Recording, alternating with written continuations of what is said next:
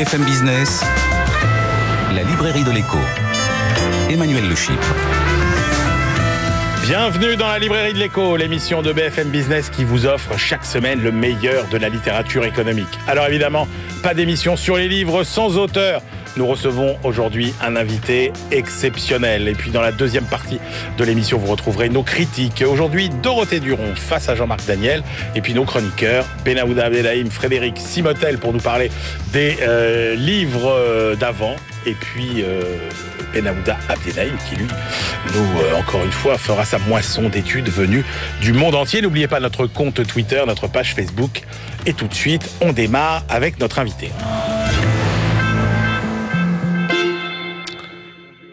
Bonjour Daniel Kahneman. Bonjour. Merci euh, d'avoir répondu à l'invitation euh, de la librairie de l'écho. Vous êtes euh, psychologue et économiste, vous êtes professeur à l'université de Princeton, lauréat du prix Nobel d'économie en 2002 pour vos travaux précurseurs sur tous les biais cognitifs et émotionnels qui influencent nos décisions avec des répercussions très importantes sur les théories de finance, d'économie, pour comprendre un petit peu toutes les anomalies de marché. Vous êtes un des pionniers de l'introduction de la psychologie dans euh, l'économie. Et dans les années 90, vous avez exploré une voie absolument formidable, la voie de la psychologie hédoniste, l'étude de ce qui rend l'expérience de la vie plaisante et déplaisante. Voilà, formidable euh, parcours. Euh, et donc, vous publiez aujourd'hui Noise aux éditions Odile Jacob avec Olivier Siboni et Cass R. Sunstein. Et euh, voilà, donc on va un petit peu découvrir ce livre avec vous qui commence. Alors par un exemple absolument saisissant, je le raconte très vite.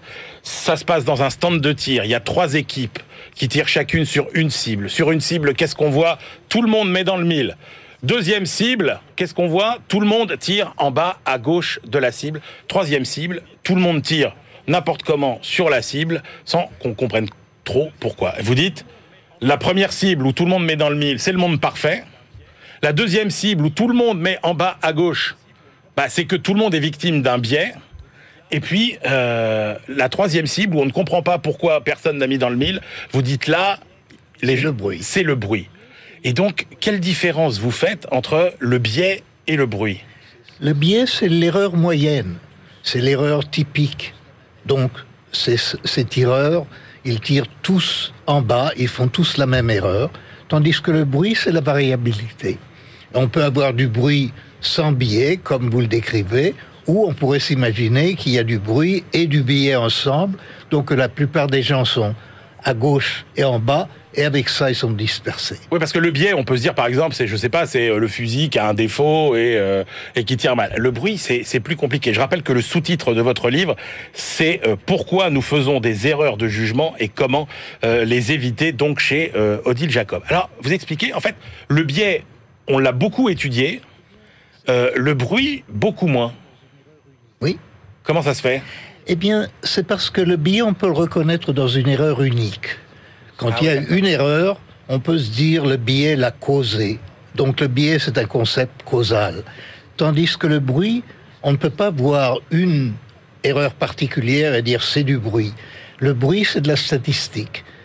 On, on, le reconnaît par la variabilité. Il faut donc plusieurs erreurs pour reconnaître le bruit, et on ne peut pas raconter une histoire causale aussi simple. Quand, comme vous le disiez avant, si on tire s'il y a un billet euh, sur le tir, on dit le fusil, le fusil quelque chose ne se passait pas bien. Le bruit, on n'a pas d'explication facile pour le bruit. Oui, mais pourtant, le bruit, euh, il est absolument crucial. Et vous citez tout un tas d'exemples dans lesquels on peut dire euh, qu'il y a euh, qu'il y a du bruit. Par exemple, euh, quand des médecins font un diagnostic sur un patient et qu'ils ne sont pas forcément d'accord, quand on décide par exemple de quelle peine appliquer à quelqu'un qui passe en justice. C'est quand même ça, c'est c'est des tas de cas où il y a du bruit dans la vie quotidienne. Ah oui, et importance. Et ça cause de l'inefficacité, donc pour des pour des compagnies qui voudraient que tous leurs employés, que la compagnie parle d'une voix unique, euh, quand les employés euh, font des réponses différentes au même cas, c'est du bruit. À la justice, quand les juges différents euh, posent d'autres peines, à, à des prévenus injustice, c'est de l'injustice. On voudrait que s'il y a deux criminels qui ont commis le même crime, on voudrait qu'ils soient punis de la même manière. Ouais. S'ils ne le sont pas, c'est du bruit. Mais alors, ça va au-delà. C'est-à-dire que vous dites même, euh, on a presque l'impression que la même personne, si elle devait décider euh, à un autre moment de la journée, euh, un jour où il fait beau ou un jour où il pleut, en fond, c'est- elle ne prendrait peut-être même pas la même décision. Oh, oui, bien sûr, ça, on, on l'a étudié, on l'a beaucoup étudié, ce genre de différence. Donc, par exemple, les médecins, ils font, euh, ils ont pas les diagnostics, mais prescriptions, comment vous Les, les, ordonnances. les ordonnances, les ordonnances ne sont pas les mêmes le matin et le soir. Quand ils sont plus fatigués, Ah oui. ils donnent plus d'opioïdes, ils donnent plus d'antibiotiques et ils font des tests plus approfondis le matin. Donc, euh, pour un patient qui vient voir le docteur, l'heure où on vient voir le docteur, ça a de l'effet. Ah, c'est incroyable. Le, le bruit, en général, ça produit des loteries. C'est une loterie pour ce qui, pour le- la personne qui se pose en face d'un système, le système médical, le système judiciaire, une compagnie d'assurance. Si ça dépend de l'individu auquel on aura, on prendra part, c'est le bruit. Pourquoi la compagnie d'assurance, par exemple euh, Euh, ça, c'est de notre. C'était la première expérience qui a com- commencé, d'où notre livre a commencé. Ouais. C'était une étude sur une compagnie d'assurance où on avait pris des, des souscripteurs, on leur avait posé le même problème, et on leur avait demandé de mettre une somme d'argent d'une prime euh, qui convient à ce risque. Et on a demandé aux, aux dirigeants de la compagnie qu'est-ce qu'ils trouveraient probable, quelle différence en pourcentage est-ce qu'ils s'attendraient si on prend deux souscripteurs. Bien sûr, on- n'attend pas qu'ils donnent exactement la Ouais. même réponse, mais on s'attendrait tout de même à ce que ça, ne soit pas trop loin. Ils ont dit 10%. Or, quand on voit, on prend au hasard deux souscripteurs, la différence moyenne entre les deux souscripteurs est de plus de 50%. Ah oui. Et c'est pour ça qu'on a écrit ce livre. Ah oui, donc ça veut dire qu'il y a une, après- une approche du risque qui est totalement euh, différente. Oui. Eh Euh, oui. Il y a beaucoup plus de bruit que, que l'on attendait. Et c'est de même dans la justice. On a, dans une étude de justice, là où la peine moyenne était de 7 ans, on prend deux juges qui voient le même cas, la différence est presque de 4 ans. Euh, donc la loterie pour un prévenu en justice est énorme. Ah ouais, d'accord. Alors vous dites même, euh, mais c'est là où c'est où c'est pre- presque euh, pas terrifiant, mais c'est vous, vous dites par exemple, euh, prenons un groupe euh, où les gens, où les prises de parole se succèdent. En fonction de l'ordre de prise de parole, on n'aboutira pas aux, mêmes décisions et aux mêmes conclusions. Oh, il n'y a pas de doute que le premier qui parle, ça a un grand effet sur, sur ce qui parle le- sur le deuxième, et quand les deux sont d'accord, ça aura encore oui. plus d'effet sur le troisième, et c'est comme ça que ça se marche. Ça marche. Euh, globalement, le bruit, j'imagine que ça a un coût. Bien sûr. Euh, ça a un coût, par exemple, pour l'assurance. Ce- si un souscripteur pose une prime qui soit trop haute, alors il y aura un compétiteur qui, Ouais. qui aura le business, tandis que euh, si, la, si la prime est trop basse, alors la compagnie perd de l'argent.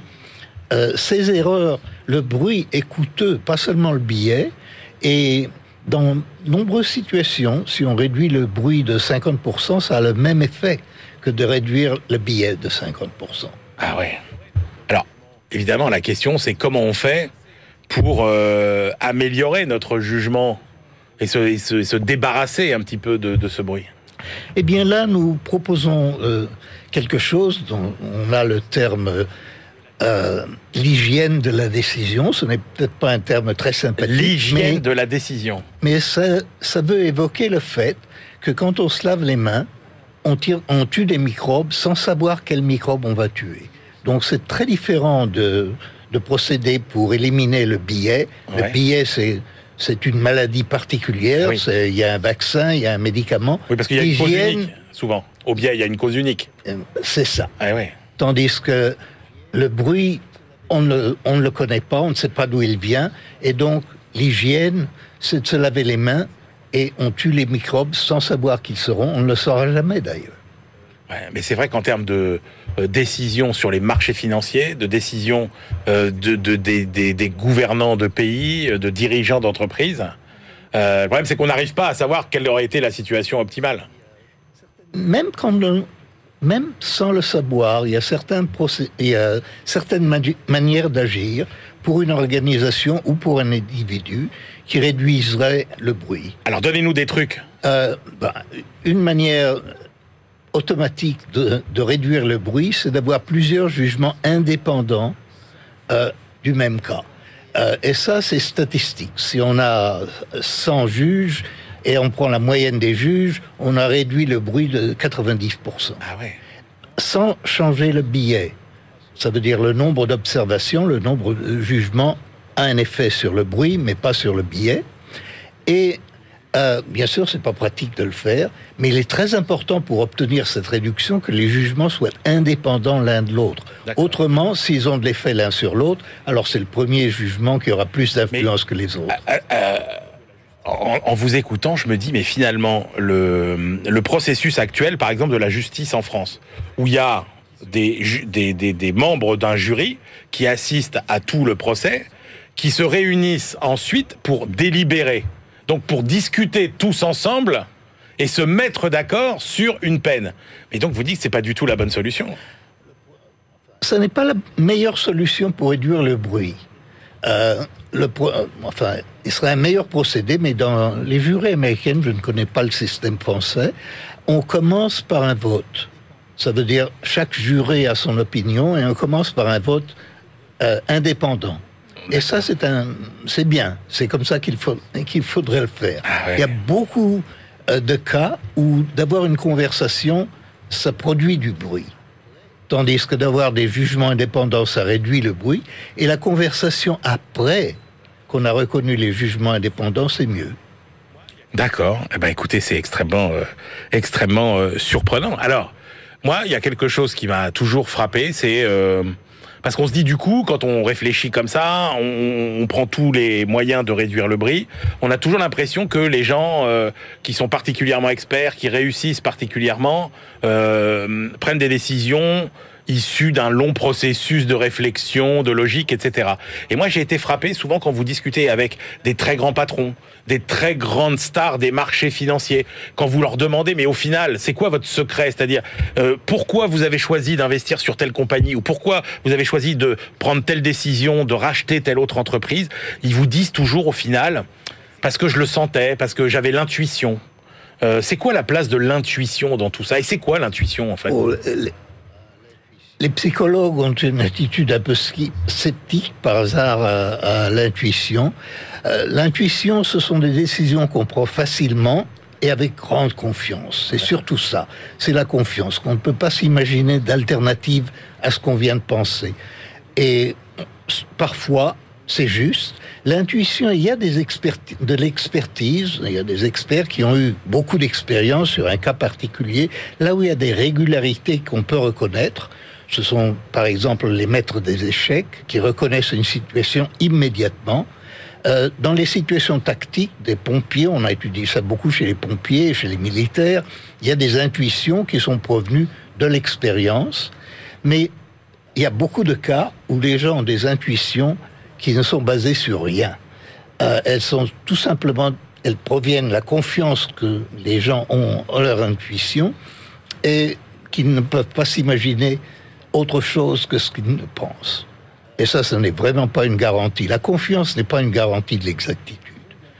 Euh, Quoique les gens qui ont confiance, ils ont de l'influence sur les autres. Ouais. Et donc les grands patrons, etc., le fait qu'ils ont confiance, euh, ça fait confiance aux autres, on les suit moins, et en quelque partie, leur confiance contribue à leur succès. Oui, il y a une espèce de confiance autoréalisatrice euh, Absolument. quelque part. Absolument. Mais d'autre part, ceux qui vous donnent, euh, ceux qui prétendent avoir des intuitions sur le marché des actions, Oui. faut pas les écouter. Et on ne peut pas avoir d'intuition valable. Oui, mais vous Là, avez quand même des traders qui sont meilleurs que d'autres. Pas beaucoup. Euh, la- euh, Il y en a qui prétendent être meilleurs que Ouais. les autres, mais à vrai dire, dans le marché des actions. Ce n'est pas le cas dans tous les marchés. Il y a des marchés, par exemple, où on achète des entreprises. Alors là, bien sûr, il y en a qui sont meilleurs, il y en a qui sont moins bons. Mais dans le marché des actions, où à vrai dire le prêt de l'action a été déterminé par, par tout le marché, euh, ceux qui prétendent avoir des intuitions, euh, ils, ils se mentent à eux-mêmes. Alors, vous avez un chapitre euh, assez euh, euh, critique, euh, j'oserais même dire dévastateur, sur la prévision et les prévisionnistes. C'est-à-dire cette espèce de, de science qu'on a créée pour essayer de, prévoir le futur. Et vous dites, en fait, euh, quand on prend la peine de regarder sur le long terme si euh, ces prévisionnistes ont eu raison ou tort, les résultats sont catastrophiques. Bien, ça dépend, de, ça dépend des cas, ça dépend des situations. Là, le- peut-être que les, les pires résultats sont en faisant de prévisions par rapport aux affaires humaines, au succès des individus dans l'ébauche. Donc, on, on prend un employé, on a beaucoup de confiance qu'on saura ce qui se passera, et la confiance est très souvent exagérée, et des règles très simples, objectives, euh, qui ne dépendent même pas de l'intelligence artificielle, des règles très simples, sont supérieures au jugement humain, ce que les humains trouvent très surprenant. Alors, euh, il y a euh, ce fameux bruit dans nos décisions individuelles à chacun, mais vous dites là où ça se complique encore, c'est euh, quand effectivement, ce que vous avez, quand le jugement est produit par un groupe, où là, ça multiplie finalement les, les sources de, de, de bruit. Euh, le, le jugement par le groupe est moins est, est peut-être moins, moins bru- bruyant que le jugement d'un individu, mais le jugement d'un groupe qui discute est beaucoup plus bruyant Ouais. que, le- que la moyenne des jugements des individus. Et dans beaucoup de cas, la moyenne sans discussion est préférable et plus exacte que le résultat de la discussion. Ce n'est pas toujours vrai. Ça dépend, du, ça dépend de la nature des problèmes. Alors, évidemment, quand on parle de biais dans nos processus de décision, j'ai envie de vous emmener sur le terrain de euh, l'intelligence artificielle.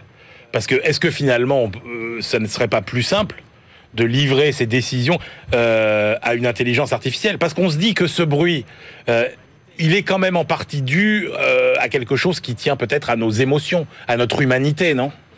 Le bruit, il y a des différences individuelles. Et chacun, comme on a des personnalités différentes, les gens voient le monde différemment, beaucoup plus différemment qu'on se l'imagine. Chacun de nous croit que nous sommes en contact direct avec la réalité, qu'on voit le monde tel qu'il est, parce qu'il est comme ça, et donc on s'attendrait que quelqu'un d'autre, regardant le monde, le voit comme nous. C'est faux ce qui se passe dans leur tête n'est pas la même chose que ce qui se passe dans la nôtre. Et ça, c'est très difficile de l'admettre parce que chacun de nous pense que ce que nous voyons, c'est la réalité. Ouais. Alors l'intelligence artificielle, qu'est-ce qu'on fait? Comment on collabore avec elle? Quel pouvoir on lui donne? Le grand pouvoir de l'intelligence artificielle, ce n'est pas seulement de l'intelligence artificielle, c'est de toute règle, qu'elle n'a pas de bruit. C'est le grand avantage des, de, de formules, et c'est le grand avantage de l'intelligence artificielle, que quand on pose le problème deux fois à- au même... Ah oui. On reçoit la même réponse. Là, vous n'avez plus le problème du On a- docteur le matin ou le soir. Exactement. Et ça, cet avantage est tel que dans beaucoup de cas, ça suffit pour garantir la supériorité de l'intelligence artificielle ou même de règles beaucoup plus simples que l'intelligence artificielle euh, ont plus de succès en, en prévoyant, d'ailleurs même en médecine et certainement en prévoyant les résultats des affaires humaines, euh, des formules très simples euh, font mieux que les hommes très souvent que les hommes et les femmes, il faudrait dire. Oui, mais si, Daniel Kahneman, si je vous dis demain, vous allez être jugé par une intelligence artificielle ou vous allez être jugé par des hommes, vous préférez quoi? Eh bien, je vous dirais que ça dépend comment. Si j'ai confiance en ceux qui ont construit l'intelligence artificielle, Ah oui. si eux, ils sont des experts, moi, personnellement, je préférerais être jugé par une intelligence artificielle Ah oui. si elle était bien construite. Euh, je sais que j'appartiens à une minorité. La maj- la, la plupart des gens n'aiment pas l'intelligence artificielle. On est toujours du côté des humains.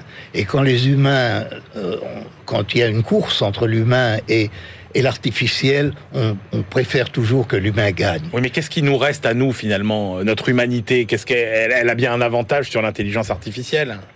Bien, ça bien sûr que l'intelligence artificielle ne nous remplace pas, mais quand il s'agit de faire des jugements, des prévisions, des diagnostics, euh, de trouver la vérité objective, l'intelligence artificielle a, a souvent des avantages, tout simplement parce qu'on peut accumuler des données de beaucoup plus de cas. Euh, elle a accès à beaucoup plus d'évidence que euh, serait le cas pour les individus. Alors, je vous cite quand même Daniel Kahneman sur euh, la psychologie euh, hédoniste. Hein, vous avez dit, c'est l'étude de ce qui rend l'expérience de la vie plaisante ou déplaisante. Elle a à voir avec les sentiments, la douleur et le plaisir, la passion et l'ennui, la joie et le chagrin, la satisfaction ou l'insatisfaction. Elle est corrélée avec toute une gamme de circonstances biologiques ou sociétales qui provoquent la souffrance ou le plaisir. Mais sauf que l'intelligence artificielle, c'est tout sauf ça. C'est-à-dire que ça ne souffre pas. Une intelligence artificielle, vous Ouais, pouvez la faire pleurer, vous ne saurez pas si c'est des larmes de joie ou des larmes de bonheur. Absolument. Absolument. Elle n'est bonne, elle n'est pas bonne pour avoir des expériences, elle n'est pas humaine, mais quand il s'agit de trouver des jugements qui devraient être véridiques, euh, alors parfois, quand il y a beaucoup de données et c'est bien conçu, l'intelligence artificielle est tout simplement supérieure au jugement humain. Il est difficile de l'accepter, mais il faut l'accepter. Il y a certains domaines de diagnostic médical où c'est déjà accepté, où l'intelligence artificielle, pour le cancer du sein, pour les problèmes de la rétine, l'intelligence artificielle est déjà supérieure aux médecins. Et bien sûr que chaque année amènera encore plus de problèmes où sera- ça sera le cas. Daniel Kahneman, ça fait euh, euh, des décennies que vous travaillez sur le rapport de, la psychologie et, de l'économie. J'ai envie de vous demander, euh, pour les gens qui savent pas forcément euh, euh, toute la dimension de ce sujet, allez, qu'est-ce qu'il faut retenir de de ce lien entre euh, la psychologie et l'économie, entre le bonheur et, et- et l'économie? Bon, eh ben, la psychologie et l'économie, la psychologie c'est très large comme Ouais. sujet, donc il y a le problème d'erreur est un problème, et là la théorie économique classique est- parlait de l'homme rationnel, de l'agent rationnel, et la psychologie a corrigé ça. Euh, on fait maintenant de l'économie sans avoir l'hypothèse, sans partir de l'hypothèse que les agents sont rationnels. Le côté bonheur, euh, ça, ça, ça dépend beaucoup de l'économie. Je, je regardais maintenant un, un chapitre d'un livre de Monsieur Hayon, Oui. euh, où il parle du bonheur et euh, du chômage. Le chômage est une des grandes causes de, malheur et une grande cause de, de, mortalité en Amérique. On l'a découvert. Merci beaucoup, Daniel Kahneman, d'avoir accepté notre invitation à la librairie de l'Écho. On était très heureux de vous recevoir. Je rappelle le nom de votre livre, écrit avec Olivier Siboni et Cass R. Sunshine. Ça s'appelle Noise. Pourquoi nous faisons des erreurs de jugement? Et comment les éviter C'est aux éditions Odile Jacob. On se retrouve tout de suite pour la deuxième partie de l'émission. BFM Business, la librairie de l'écho. Emmanuel Le Chypre. On se retrouve pour la deuxième partie de cette librairie de l'écho. Nous la clôturerons comme de coutume avec nos chroniqueurs, Benaouda Abdelhaim, notre globetrotter, Frédéric Simotel, notre bibliothécaire qui rendra hommage à Steve Jobs euh, aujourd'hui. Et puis tout de suite, on retrouve nos critiques. À ma gauche, euh, nous sommes ravis d'accueillir Dorothée Duron. Bonjour Dorothée. Bonjour Emmanuel. Dorothée, euh, en lieu et place de Christian euh, Chavagneux. Dorothée, euh, présidente de euh, DDR Communication, énorme lectrice, c'est le critère pour venir ici critiquer des livres, énorme lectrice. Et euh, face à elle, évidemment, euh, l'inusable, euh, l'inamovible Jean-Marc Daniel, le professeur émérite à l'ESCP, le critique attitré de la Société d'économie politique. Et du coup, on a décidé de le bousculer un peu, notre Jean-Marc. Vous allez voir, puisque euh, Dorothée, vous avez choisi de nous parler du livre d'Anne-Cécile Sarfati, nous réussirons ensemble, couple à double carrière, les freins, les pièges, les clés. C'est aux éditions Albin Michel. Oui, alors c'est un, un super livre. Euh, c'est un super livre, pas seulement pour les femmes, parce qu'on pourrait croire que c'est pour les femmes, parce que Anne-Cécile Serfati, donc euh, une ancienne avocate qui était rédactrice en chef de Elle, qui a créé Elle Active. Ouais, et en fait, c'est bien plus que pour les femmes, c'est surtout pour les hommes et les femmes, et même un peu plus loin. Mais ça, je- j'expliquerai expliquerai pourquoi. Euh, ce qui est remarquable dans ce livre, c'est qu'on aborde la question du travail des femmes un peu autrement, c'est-à-dire de façon euh, beaucoup plus globale, multicritère, et notamment en montrant que réussir à deux, ben, c'est plus facile en couple. Et donc, au travers de euh, plein d'exemples qui sont assez nourris et des choses euh, très euh, pragmatiques de la réussite au quotidien de certains couples qui ont justement réussi à deux, elle détricote ce qui fait une réussite finalement aussi pour les femmes. Donc attendez, si je comprends bien, vous dites un truc fabuleux qui rejoint la théorie du commerce international, Jean-Marc. C'est-à-dire en gros, euh, à deux, chacun va plus loin que s'il était tout seul, même l'homme. C'est exactement ça. Et c'est ça qui est fabuleux dans ce de bouquin. Enfin, en tout cas, moi, c'est ce que j'ai beaucoup apprécié dans le Ouais. bouquin. C'est qu'on a des trucs et astuces de couples qui fonctionnent bien à deux. C'est-à-dire que c'est une forme de PME qu'on nous décrit. Une petite PME Une qui fonctionne. quoi. Ouais, même une PME, parce qu'il y a toute la partie DRH. On gère la nounou, euh, le- la logistique, on gère les activités Ah ouais. des enfants, etc. Et on voit comment, bah, justement, ces couples qui réussissent à deux, c'est qu'il y a un partage des tâches qui est assez Et efficace. deux, trois trucs euh, vraiment originaux auxquels on n'aurait pas pensé, qui vous ont Alors, alors, dans les trucs, je vais dire plutôt drôles, euh, c'est ce qu'on importe du bureau. C'est-à-dire que comme c'est des couples qui réussissent, ils importent certains trucs et astuces du bureau, l'agenda partagé pour que ça fonctionne mieux. Alors il y a des trucs qui sont un peu plus limites. hein. Il y a le tableur Excel avec une répartition des tâches qui est hyper hyper euh, saucissonnée. Ça, franchement, on peut avoir un doute. Et d'ailleurs, il y a un exemple d'un pauvre enfant qui a perdu, euh, j'allais dire un peu euh, l'audition parce que son otite n'a pas été traitée parce que c'était mal pas clair de qui aller chez le pédiatre pour euh, pour Ah ouais. pour soigner. Mais et c'est la deuxième chose qui m'a plu dans ce livre, c'est que au-delà de tous ces exemples euh, pris à droite à gauche, glanés à droite à gauche, il y a quand même euh, beaucoup d'éléments statistiques, sans qu'il y en ait trop, juste ce qu'il faut pour se donner un peu une idée, parce que la statistique, c'est pas euh, c'est pas toujours la panacée, mais ça donne quand même de bonnes idées. Et derrière, il y a bon, des, des- des regards de sociologues, de psychanalystes, etc., qui, qui nourrissent un petit peu le propos pour aller au-delà du Donc pragmatique. c'est un bon mix entre la légèreté, le côté pratique, et puis quand même un peu un- la profondeur. quoi. Exactement, parce que c'est un vrai guide et il y a des vraies études et c'est enfin, assez intéressant parce qu'on voit quand même l'évolution, c'est que tout n'est pas rose. Même si ce bouquin est extrêmement positif et extrêmement encourageant, euh, elle met quand même le doigt sur euh, deux ou trois mauvaises pratiques, deux ou trois Exemple, allez, citez-nous en une, par Bon, exemple. moi, il y a un. Enfin, moi, ça m'a fait beaucoup rire hein, parce qu'il y a plein d'anecdotes et il y a plein de phrases qui sont quand même- qui vont finir par devenir cultes. La règle des euh, trois fois plus. Alors, la règle des trois fois plus, c'est une règle qui consiste à dire que si vous voulez pas que votre femme vous emmerde, eh ben, il faut gagner trois fois plus qu'elle. Bon, et il y en a, il y en a quelques-uns comme ça, mais aussi, enfin toujours dans les citations des hommes, parce que bon, les femmes, on l'a déjà vu, mais des citations des hommes, euh, il y, a, y a un bonhomme qui raconte que euh, il a utilisé le côté très machiste de son patron pour mieux négocier son salaire. C'est-à-dire qu'il a été le voir en disant, tu te rends pas compte, ma femme va être mieux payée que moi, il faut m'augmenter, et ça a marché. Et donc, et il y en a beaucoup. Oui, c'est c'est pas. Oui, enfin, il a joué de la solidarité parce qu'il y a beaucoup de fierté, surtout dans tous ces hommes, de voir leurs femmes qui réussissent et ça les libère eux aussi de quelque chose. Alors- Donc à lire pour tout le monde. Jean-Marc Daniel. Ah, quel- Je l'ai lu.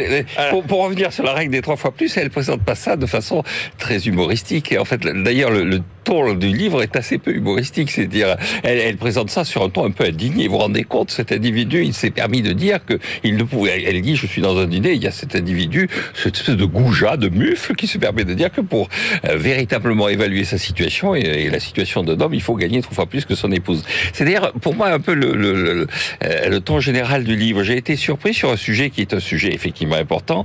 Il y a un ton qui est un ton assez convenu euh, du féminisme ambiant, politiquement correct, mais il n'y a pas vraiment de, de, de moment où un peu où elle prend de la distance par rapport à ça. Euh, vous avez dit qu'elle avait euh, pas trop de statistiques. Effectivement, il n'y en a pas beaucoup de statistiques. Il y a beaucoup de citations. Dominique Béda est un des personnages clés du, du livre. Il y a beaucoup de Ah, citations. ah ouais, je comprends. Ah, je comprends que ça vous gratte. Hein. Oui, ah, Ah, ça. Dominique Méda, oui, c'est pas, Alors, pas il y a- votre mais, alors, cam, mais- mais- non, mais Dominique je comprends, parce qu'il y a des citations de psychanalystes. Enfin, elle est mieux sur la sociologie que sur l'économie, on est Oui, d'accord oui, oui, absolument, Voilà. absolument. Et, et il y a des citations de psychanalystes où j'arrive pas à savoir si ce qui m'agace, c'est le fait que je comprends pas, ou si ce qui m'agace, c'est le fait que ce que je comprends est assez à rebours de ce que je pense. Non, mais, Mais, c'est vous, euh, cette organisation, euh, tableur Excel de la vie de famille. tout Oui, non, non. Alors là, Ah, c'est comme une entreprise, Jean-Marc. Oui. Alors, il y a quand même deux questions, deux sujets que je trouve assez intéressants. Il y a un chapitre euh, très très assez bien mené sur le sexe, où on- elle essaie de parler du sexe sans donner euh, Ouais. dans le graveleux, tout en étant quand même un peu coquine. En fait, c'est assez bien construit, son chapitre sur les relations sexuelles. Et il y a une vraie question dans le livre que j'ai trouvé intéressante, c'est qu'est-ce que c'est que réussir pour un couple? Parce qu'elle veut pas donner l'impression non plus qu'elle défend les arrivistes. C'est-à-dire qu'à Ouais, un moment ouais. donné, elle donne la parole à un couple où les deux disent mais non on a bien réussi bon on n'a pas eu une carrière extraordinaire mais notre couple a tenu par rapport à d'autres gens dont le couple a explosé notre couple a tenu notre vie familiale a tenu et donc toute l'ambiguïté du livre c'est qu'elle n'arrive pas à la fin à dire si Eh ouais. véritablement le jeu c'est d'être euh, tous les deux PDG ou sous le jeu c'est d'être tous les deux des grands-parents épanouis Écoutez, Ouais, moi, je vais quand même rajouter un truc, c'est qu'il y a un chapitre euh, où Anne-Cécile Sarfati dit qu'il faut euh, sortir, enfin, faut pas que le féminisme entre dans le couple. Donc, et c'est ça qui est assez fort, c'est-à-dire qu'elle met bien L'argent, un oui. point. Le féminisme. L'argent, le sexe, oui, mais pas le féminisme. Ah, allez, on termine, on termine. Allez, on, ça lui rendra hommage avec cette belle citation de, de Bernard Tapie. Ce qui compte, c'est pas de réussir dans la vie, c'est de réussir sa vie. mais oui absolument C'était une- très belle et à phrase. deux Et à deux, Et ça à marche. deux. Il demande des efforts. Allez, faut qu'il nous reste du temps pour parler du livre choisi par Jean-Marc Daniel, La rémunération des grands patrons, halte à la démesure, par Charles-Henri Le Chevalier. Je suis un peu étonné parce que halte à la démesure, venant euh, d'un livre publié chez Manitoba, qui est plutôt d'habitude extrêmement libéral, euh, etc. Pourquoi halte, euh, voilà, démesure à la Exactement. C'est pour ça que quand on a regardé ce livre, on s'est posé la question de savoir qu'est-ce qu'il y avait véritablement derrière ce, ce sous-titre. Et en fait, le livre euh, n'est pas le pamphlet qu'on pourrait, auquel on pourrait s'attendre compte tenu de ce halte à la démesure. En fait, l'auteur est un consultant spécialiste en, euh, en recrutement et qui donne des conseils aux grandes entreprises sur la rémunération de leurs dirigeants. Donc, il raconte sa vie. Le- L'essentiel du livre, c'est qu'il raconte euh, son expérience personnelle. Il y a énormément de cas qui sont étudiés. Euh, On apprend combien gagne tel ou tel patron, euh, sur quelle base sont déterminées la rémunération des patrons. Et en fait, il y a, y a- il y a Trois, trois parties assez claires dans le livre. Une première partie historique qui commence avec Jacques Calvé dont la feuille d'impôt avait été sortie Ah oui. par le canard Oui, enchaîné à la fin des années 80 et tout le monde avait été surpris et indigné d'apprendre qu'il gagnait 389 000 francs. Ce qui paraît aujourd'hui totalement dérisoire par rapport à la rémunération des, grands PDG. Et alors il explique comment progressivement, avec d'abord la chute du mur de Berlin qui a un peu désinhibé une partie euh, de la classe dirigeante, et puis avec effectivement cette espèce de besoin pour les patrons de se comparer entre eux. Ce qu'il explique bien, c'est que l'enjeu c'est pas de gagner beaucoup, c'est de gagner plus que euh, son concurrent immédiat ou le personnage qui dirige une entreprise similaire. Ensuite, il y a quelques considérations sur euh, quelle serait la bonne rémunération Et puis à la fin, il y a tout un chapitre que j'ai trouvé assez drôle sur euh, est-ce que les footballeurs sont trop payés? Parce que tout le monde parle des... Oui, c'est vrai qu'on fait un peu le comparatif. Voilà, on fait le grand- la grande comparaison. Et alors, il, a- il dit, écoutez, euh, euh, personne ne peut rivaliser avec Mbappé. Est-ce que un grand PDG, c'est remplaçable ou pas? Bah oui, c'est remplaçable. Voilà. Mais c'est pas toujours évident parce qu'à un moment donné dans le livre, il dit aussi qu'à un moment donné, il faut faire des golden hello pour les faire venir. Donc il y a, donc c'est un livre un peu fastidieux à la longue, mais qui permet d'apprendre beaucoup de choses sur ce problème de la rémunération. Les grands sportifs. Jean-Marc, ça relève de la tarification des œuvres d'art. Ça sort de la, de la loi classique. C'est un peu ce qu'il dit d'ailleurs Dans hein, le- dans le oui, livre, c'est que il- c'est pas interchangeable parce qu'il y a quelque chose d'unique finalement Ben comme oui. euh, Il dit que les traders c'est la même chose ou que les patrons de private equity aussi, hein, ils sont pas interchangeables. C'est dans le même chapitre, on a les traders, euh, les patrons de private equity et les footballeurs. Moi, ce que je trouve assez marrant dans ce livre, c'est qu'en fait, c'est euh, on a l'impression de lire Voici, mais avec euh, une espèce d'emballage très intellectuel. Parce qu'en fait, c'est de la curiosité. On a le détail d'à peu près toutes les rémunérations de tous les patrons euh, français depuis 30 années, toutes leurs petites frustrations de X, il a gagné euh, plus vite, plus haut, etc. Donc il y a ce côté, euh, c'est assez vendeur, hein, ça plaît en France. Il suffit de voir euh, Challenge, son meilleur score, c'est le Ah oui, score de l'été. ouais, c'est son best-seller, hein, c'est le classement de des fortunes de France. Et il y a un peu de ça dans. euh, enfin, voilà, on a envie de voir, de savoir. Bon, c'est assez intéressant. Après, c'est- dur à lire. Enfin, je veux dire, c'est très technique. On rentre vraiment dans le détail. On voit toute l'évolution des euh, la structure des rémunérations du passage des stock options aux actions gratuites, enfin toute la créativité à chaque fois qu'il y a eu un scandale. C'est on a un scandale sur une histoire de retraite chapeau, ben, on supprime les retraites chapeau, on va trouver un autre modèle. Mais ce qui est assez Est-ce qu'il nous euh, explique à partir de combien c'est trop alors? Eh bien alors, c'est ça, en fait, la vraie question, et c'est le point que je trouve assez intéressant, c'est qu'il remet en cause euh, le mode de calcul des rémunérations aujourd'hui, en disant que euh, finalement, il y a ce système de benchmark, on va regarder partout dans le monde qui euh, est rémunéré quoi, et comme ça, on va pouvoir déterminer la rémunération de tel ou tel patron. Sauf que il- le dit assez bien, c'est que ça a créé un effet perroquet, c'est-à-dire qu'on monte on- Eh de ben oui. plus en plus, de plus en plus, de plus en plus, jusqu'à atteindre un moment complètement stratosphérique où c'est complètement décorrélé avec le salaire médian de l'entreprise. Et moi, ce que j'ai trouvé amusant, c'est qu'il a raison sur un point, c'est que tout le monde, pour expliquer, euh, justifier des salaires aussi élevés, dit, bah oui, mais c'est la compétition mondiale entre tous les patrons de grandes boîtes. Mais Enfin, la réalité, est-ce que c'est vraiment le marché pertinent? Est-ce qu'on a déjà vu un patron français devenir patron d'une grande boîte américaine? C'est quand même, enfin, Oh, c'est pas- fréquent. C'est quand même pas fréquent. enfin, c'est quand même un peu difficile de légitimer, Ouais. de dire je vais être payé X euh, millions euh, sans. euh, Enfin voilà, bon. Bon, en résumé, c'est. euh, c'est amusant, c'est amusant à lire, c'est technique. Et moi, je trouve que c'est assez audacieux de la part de quelqu'un qui est euh, conseil en rémunération d'oser dire ça, parce qu'il met vraiment le nom de tout le monde. hein. C'est, euh, c'est vraiment, euh, on va Eh ben, dans le détail. Et- Bon, allez. pour- pour compléter- Non, non, non, on n'a plus le temps. Dorothée, dans le couloir, m'avait dit il y a beaucoup de passés simples. C'est vrai que le style est un peu vieilli quand même. Bon, voilà. Charles-Henri Le Chevalier, la rémunération des grands patrons. Anne-Cécile Sarpati. Nous réussirons ensemble deux livres très complémentaires qui font écho parfois euh, l'un euh, à l'autre. Voilà. Eh ben, c'est l'heure de retrouver tout de suite euh, Frédéric Simotel, notre bibliothécaire du jour. Hommage à Steve Jobs. BFM Business, la librairie de l'écho. Les livres d'hier et de demain. Cher Frédéric Simotel, bonjour. Bonjour Emmanuel. Frédéric, notre éditorialiste tech à BFM. Euh, ça fait dix ans, euh, Frédéric, que Steve Jobs euh, nous a quittés. Oui, exactement. Il nous quittait euh, le 5 octobre 2011, donc euh, il avait 56 ans d'un cancer.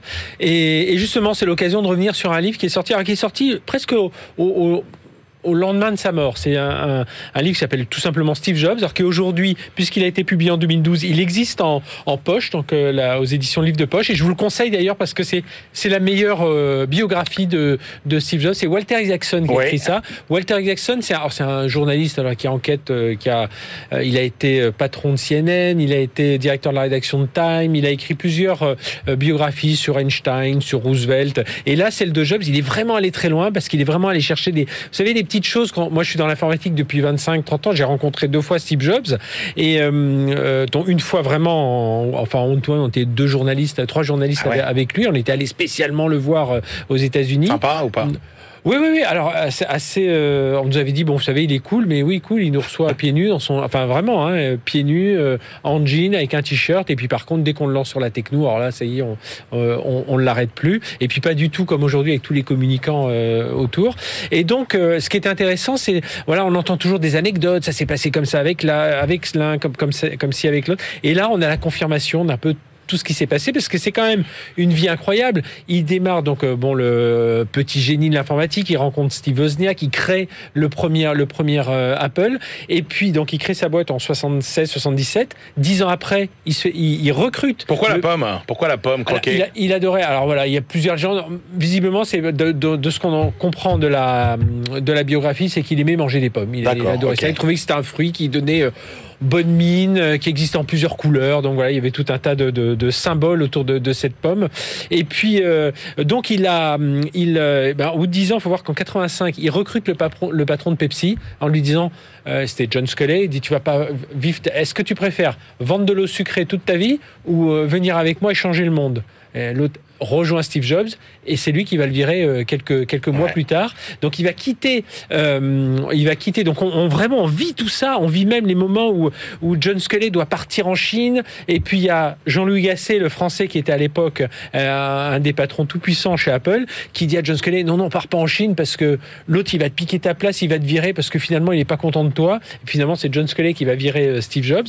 Et puis on voilà on vit toute cette vie. La, Et la puis Apple se casse la figure, Steve Jobs revient euh, Apple se casse la figure. Entre temps, et il change a, le monde. il a quand même racheté Pixar, qu'il a avec parce qu'Apple était entré en bourse, il change le monde et on apprend plein de choses. Voilà. Juste, génie de l'informatique, génie du business, les deux Les deux. Alors, génie de l'informatique, il a, il, a, il a toujours été. En fait, son génie, c'est d'avoir toujours, toujours bien su s'entourer et d'avoir des convictions. Euh, et c'est vrai que moi, quand j'ai rencontré en 95, il, était, il était plus chez, il était plus chez, euh, chez Apple. Il était dans une société qui s'appelait Next, mais il avait déjà la vision de l'ordinateur du futur. Il pensait déjà à la tablette. Il pensait pas à l'iPhone encore, mais il pensait à la miniaturisation et tout un tas de choses. Donc, on apprend tout ça. On apprend qu'il a une idylle avec John Baez. On apprend aussi que c'était un enfant adopté. Il avait adopté une, une, une il, a, il avait une fille qu'il n'a reconnue qu'à partir de 13 ans. Enfin voilà, c'est toute une histoire, c'est vraiment intéressant. Donc, de Steve Jobs, Steve Jobs euh, la biographie, voilà, la meilleure Walter, Isaacson. Isaacson. Merci beaucoup Frédéric Simotel. C'est l'heure de retrouver Benahouda Abdelhaim. BFM Business, la librairie de l'écho. Les livres d'ailleurs. Bonjour Benahouda. Bonjour. Benahouda, direction la Méditerranée pour euh, s'intéresser aux relations entre l'Espagne et le Maghreb.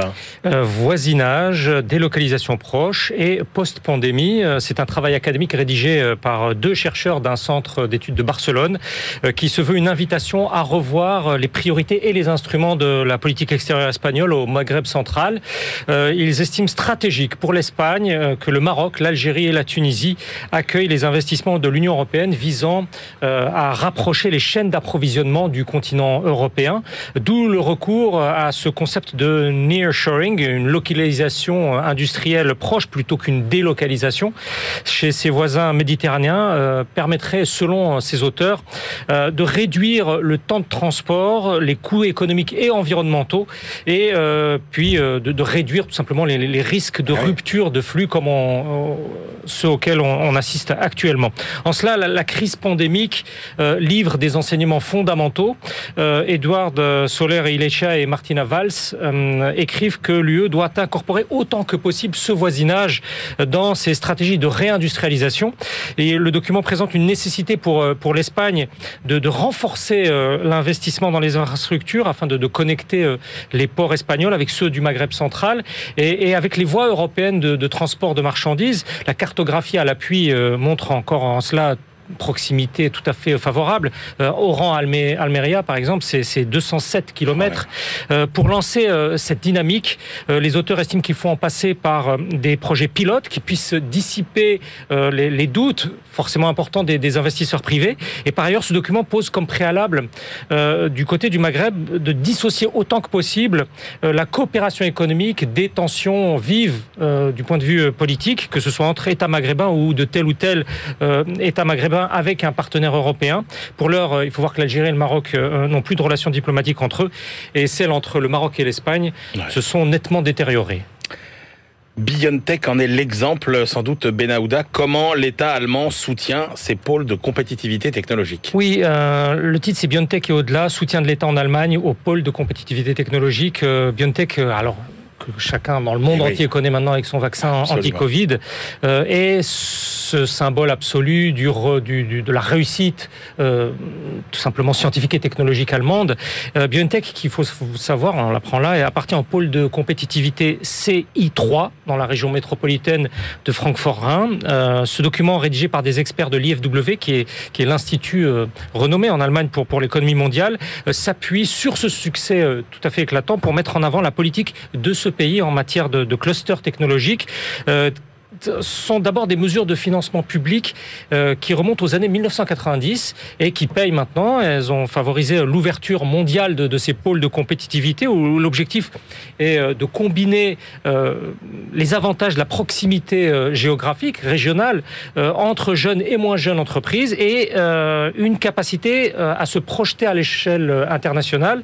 leur recherche-développement telle qu'elle est conçue, illustration à l'appui ici, est bien la preuve d'un rôle moteur dans la mise en œuvre euh, de, de, ces projets. Les auteurs relèvent que ces clusters allemands de pointe profitent davantage aux entreprises créées récemment euh, plutôt qu'à ah celles établies plus longue date. Et, et c'est dans la biotechnologie et au-delà dans la technologie euh, médicale, nous disent-ils, que ce lien régional, euh, local même, euh, paraît euh, le plus important pour aller vers les marchés euh, à l'étranger. Euh, parmi les 32 grappes d'entreprises euh, structurées, financées en Allemagne, il y en a 7 dans ce domaine des, des biotech et de la technologie médicale. Leur visibilité internationale apparaît maintenant déterminante et cette recherche de, de l'IFW s'achève de la sorte. Développer des idées ensemble, combiner des connaissances différentes et accroître la visibilité de son lieu d'origine peut être avantageux pour l'ensemble des parties euh, concernées. Et allez, une étude portugaise, Benahouda, pour euh, terminer. Euh, pour qui faut-il voter? Oui, données empiriques sur les collectivités euh, locales portugaises. Alors, euh, on ne vous dit en aucun cas ici, euh, dans cette recherche académique publiée par la revue économique portugaise, Eh oui. euh, revue prestigieuse, vers qui porter son Bah oui. suffrage. Elle part en fait du suivi entre 2001 euh, et 2005 du comportement électoral euh, des citoyens au Portugal. Euh, la moitié environ, dans, dans les, euh, dans les élections locales, ont choisi un parti et, et pas un maire, pas une personnalité. Donc c'était un automatique. Alors les auteurs ont travaillé sur les scrutins euh, municipaux entre 2003 et 2016 à travers 278 euh, municipalités Ah ouais. euh, pour saisir la rationalité, la, on dirait la rationalité économique des, des- des différentes approches. Ouais. Alors ils ont tenté de trouver quelles caractéristiques des élus ont pu influencer les performances financières dans leur localité en termes de recettes fiscales, d'investissement public et puis d'équilibre budgétaire. Alors voici les principaux enseignements hors partie dont certains sont vraiment très éclairants. Premier point, ce sont les maires les plus jeunes et les maires les plus âgés qui tendent le plus souvent vers un endettement insoutenable. Lorsque vous êtes au milieu, ça va. Alors, ceux Les qui- premiers ne savent pas, et puis les derniers, euh, après nous, déluge. Exactement. Alors ceux qui sont depuis plus longtemps en poste investissent davantage. Euh, autre point très intéressant, les maires avec un niveau d'études supérieur Ah, c'est contre- investissent c'est moins. contre-intuitif, ça, Benahouda. Et exactement. Ah ouais, c'est dingue. Parce qu'on pourrait penser que quand vous venez d'arriver, au contraire, vous dites j'ai le temps, j'investis. Eh bien non, vous investissez davantage, vous vous sentez installé, vous investissez davantage. Là aussi, euh, peut-être contre-intuitif, vous êtes un maire avec un niveau d'études supérieur, vous investissez moins que celui qui a moins, qui est- qui- qui a moins d'études. Euh, et encore une fois, c'est étayé. à Ah bah, bah, bah, 278, hein. oh, je vous crois sur parole, bien sûr. Alors, et, et puis aussi, après, il, y a- il est impossible de, de vraiment euh, d'associer une bonne ou une mauvaise gestion en fonction Ouais. de, de telle ou telle formation politique. Autre point, bon, classique. Et puis là aussi, euh, entre un homme et, un- et une femme, ça ne détermine pas la, la qualité de gestion. Et euh, l'économiste Ricardo Duque Gabriel souligne par ailleurs que l'intégration européenne, en fait, euh, a eu un impact très significatif sur le pouvoir des collectivités locales, dans un accroissement de leur indépendance financière vis-à-vis du, du pouvoir central, vis-à-vis de Lisbonne. Et, et si l'on tire sur le fil de, de- de ce travail d'étude, euh, dans toute cette optique, c'est même la notion de même d'affiliation politique traditionnelle qui est remise en cause lorsqu'il s'agit de choisir ses, ses élus. Est-ce qu'il y a une martingale pour être réélu? Non. Et voilà. on- mais euh, lorsqu'on on apprend vraiment des choses qui effectivement sont tout à fait Ah contre-intuitives. ben, c'est formidable. Passionnant, comme d'habitude. Merci beaucoup, cher Benahouda. C'est l'heure maintenant de nos ultimes choix. BFM Business, la librairie de l'écho. Les livres de la dernière minute. Jean-Marc Daniel, quelle est votre ultime sélection pour aujourd'hui? Alors j'ai choisi un livre qui est un peu dans l'actualité puisque notre ami Christian n'est pas là car il est à Blois à l'occasion des rencontres de l'histoire autour de. Blois. Et à cette occasion, euh, les plus- Rencontre passionnante. hein, Absolument. il faut absolument que, enfin, si vous avez l'occasion d'y aller, oui, absolument. Il y a des, il y a des, il y a vraiment des conférences. Oui, oui, il y a des tables rondes très intéressantes. Et donc, à l'occasion de ces rencontres, euh, les PUF ont sorti dans la collection Que sais-je et dans leur euh, collection Les 100 mots, les 100 mots de l'histoire de Joanne Chapoutot, qui est un historien connu et qui explique dans ce livre euh, à la fois quel est le métier d'historien, quels sont les enjeux de l'histoire, comment est-ce qu'on construit un récit historique. Euh, C'est comme toujours avec les Que sais-je, bien documenté, facile à lire et très intéressant. Dorothée Duron, quelle est votre dernière recommandation pour aujourd'hui? Alors moi, c'est le livre de Guillaume Prigent euh, qui s'appelle euh, Avoir raison avec Schopenhauer. Qui est Guillaume Prigent Guillaume Prigent, c'est un type remarquable, un vrai talent dans l'éloquence. Et justement, il utilise, euh, enfin, il relie Schopenhauer euh, en trouvant des bons exemples, mais d'aujourd'hui. C'est-à-dire qu'il va prendre tous les stratagèmes de Schopenhauer pour avoir raison, et il va les transposer dans des situations soit d'aujourd'hui, soit un peu plus anciennes, hein, parce qu'il cite à la fois des discussions entre, de Socrate et en même temps Legally Blonde, qui est un film avec Reese Witherspoon. Mais il y a quelque chose d'assez euh, amusant, c'est qu'il justement il décortique euh, tous ces petits stratagèmes de Schopenhauer et c'est lisible et facile à lire.